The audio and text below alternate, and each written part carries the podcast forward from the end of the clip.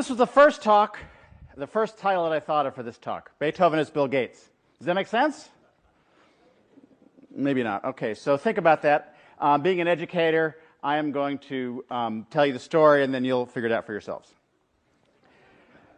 So the second thought I had was that I would tell the story of the history of music delivery, literally from the beginning, from pounding rocks to pounding rock.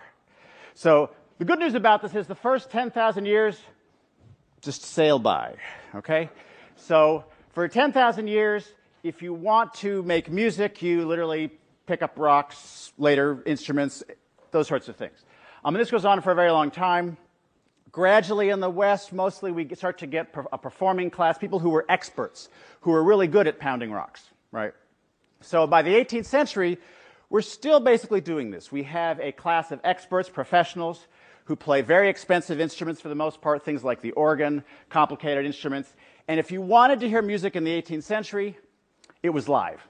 You had to go to a concert. You had to go to church. You had to go to a civic event. You had to go hear somebody making music live. So music always involved social interaction, right? There were no headphones you could put on. There's no iPhone. There's no record player. If you wanted to hear music, you had to get out of the house. There's, really basically uh, no music in your house. And so this goes on through the 18th century from the beginning, and then we have our first disruption. So these two things actually happen together, these two disruptions. We get the piano, right? The, the piano is a new technology um, that really starts to happen in the 18th century, and then it becomes something you can mass produce cheaply, right? So you can now have an instrument that's not too expensive, that everybody can have one that you can have at home. So this allows for a kind of disruption, but it wouldn't have happened if the second disruption hadn't happened at the same time, which is that somebody figured out how to do cheap music printing.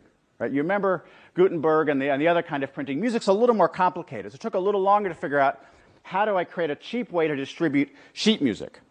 So in London, at the time of the American Revolution, there are 12 music shops. By 1800, there are 30. By 1820, there are 150. Right? So it wasn't, the internet wasn't the first time this happened. Because think about what happens when all of a sudden you go from, if I want to hear music, I've got to go hear Bach. I've got to go hear Mozart. That meant you had to actually go hear Mozart. Right? You didn't buy a CD of Mozart. You didn't download Mozart. Right? You couldn't even buy Mozart sheet music, at least not easily or cheaply. Right? If you wanted to hear Mozart or Bach, you had to go to Germany and go hear them. Right? But that's not true for Beethoven. And Beethoven figures out that, in fact, there's a new market. Beethoven is an entrepreneur, not unlike our other friend Bill Gates. He's an entrepreneur who figures out, hey, I can sell, I don't have to actually go to London. I can actually just sell sheet music, and it can be printed and mass distributed, and I will be famous everywhere, and everybody else will play my music. So that changes the experience of music for everybody. It changes the variety, it changes the global pyramid, it changes all sorts of things. It creates a new class of musicians, of, of composers and performers. There's a division of labor, right? Bach, if you, if you hire Bach to play for your wedding, guess who shows up? Bach. I mean, that's what he does for a living, right? He has no way to expand his business, right? But Beethoven does. So then this happens again, right? It happens 100 years later.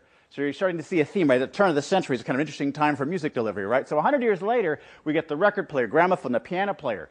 Now, instead of having to, you could buy Rachmaninoff sheet music, but if you wanted to hear Rachmaninoff, you had to actually go to the concert hall. Not anymore. Now you can buy a record of Rachmaninoff, or you can buy a player piano and a roll that fits with another kind of recording device, and later the radio. So think about this. You're, um, you're, a, you're a band in Texas, right? You're Doc Ross in Texas, and you've got the Texas big band market. Just, you've got it nailed. Then all of a sudden, there's this new thing called radio. And now everybody can hear Count Basie and Duke Ellington and Benny Goodman. Man, the competition just sucks now.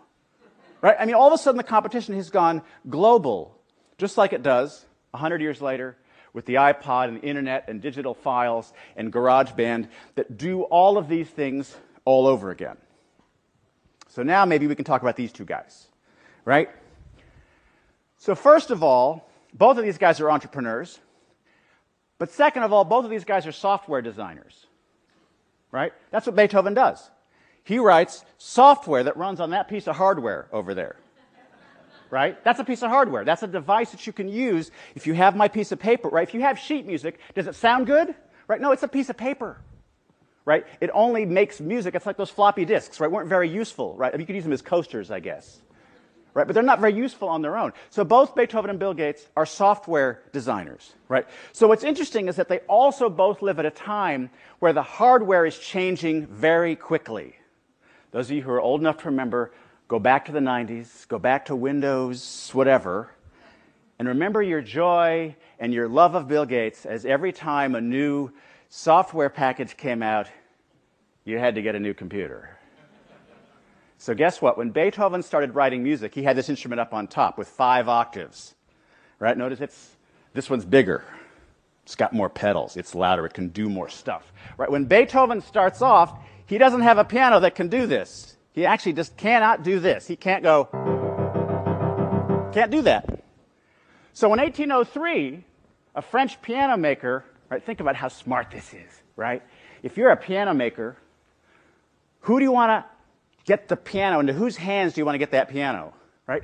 Composers, right? Artists who will use the technology and make everybody else have to adopt your technology, right? So it's kind of like sending Bill Gates your fastest, latest computer, because you know he'll use up all the memory, so in 1803, Erard sends Beethoven a new piano, and it has more notes, right? And it can do that.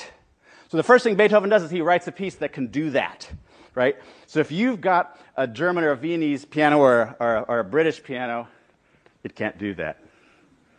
So what do you do? You, you've gone to the, to the software, I mean, the music store, right?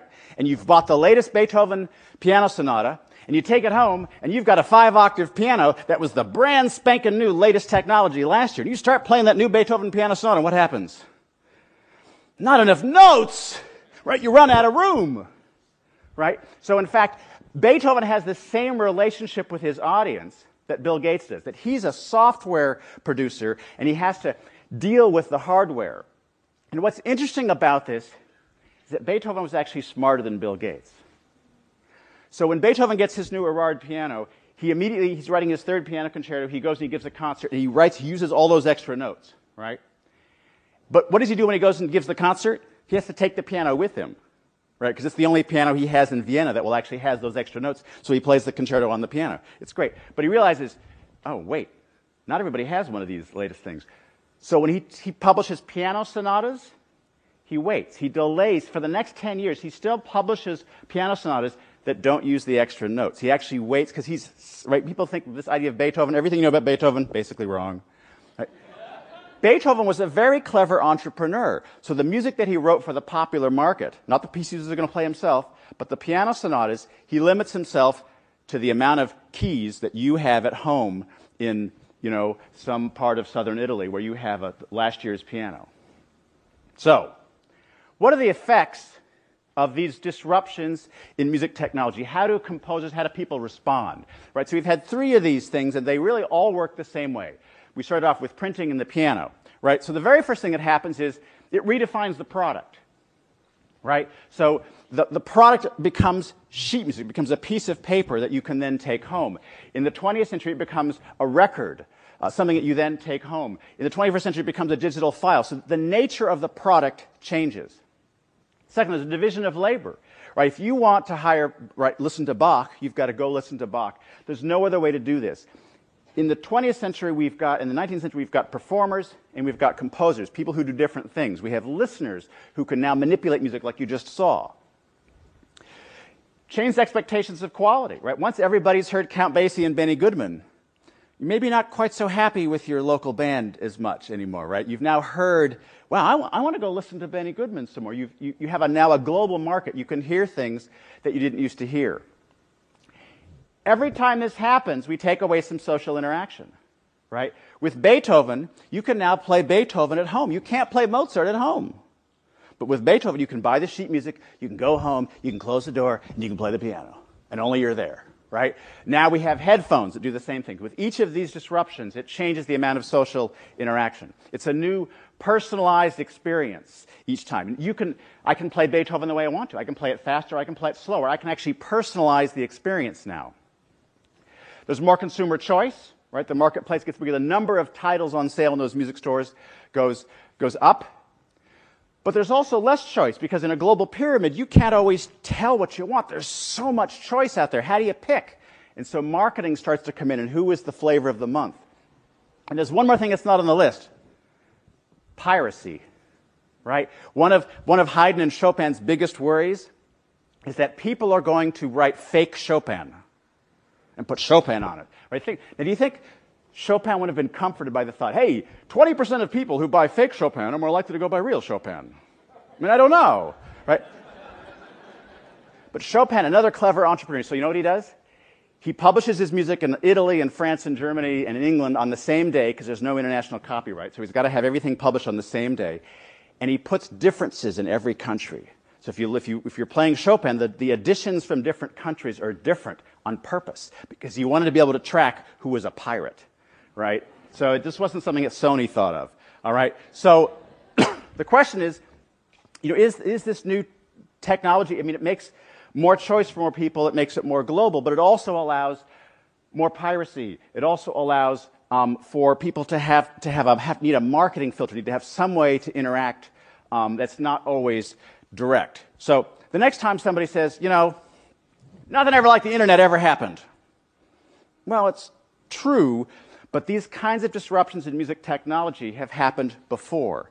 And the model for these disruptions is the same as we see in other kinds of businesses, right? It changes the nature of the product. So if you're in book publishing, you thought you were in book publishing because you had these things called books, right? Well, you can still sell novels without books. You can still be in the music business, even though you're not in the record business, right? Because you were selling records only because that was the technology that you inherited, right? Newspaper business, dead, but journalism isn't dead. And finally, schools. School is the next big horizon because what were we in the business of? Schools used to be like buying gas or buying food, right? They had to have local entry points all over the place. But now with the internet, we have a different distribution system. And so schools have got to think about what we're selling. But I think that the face to face interaction is not going to go away. There's still something of value here, as we've demonstrated today, because we're at this thing called TED, where we still want to get to know each other. Thank you very much.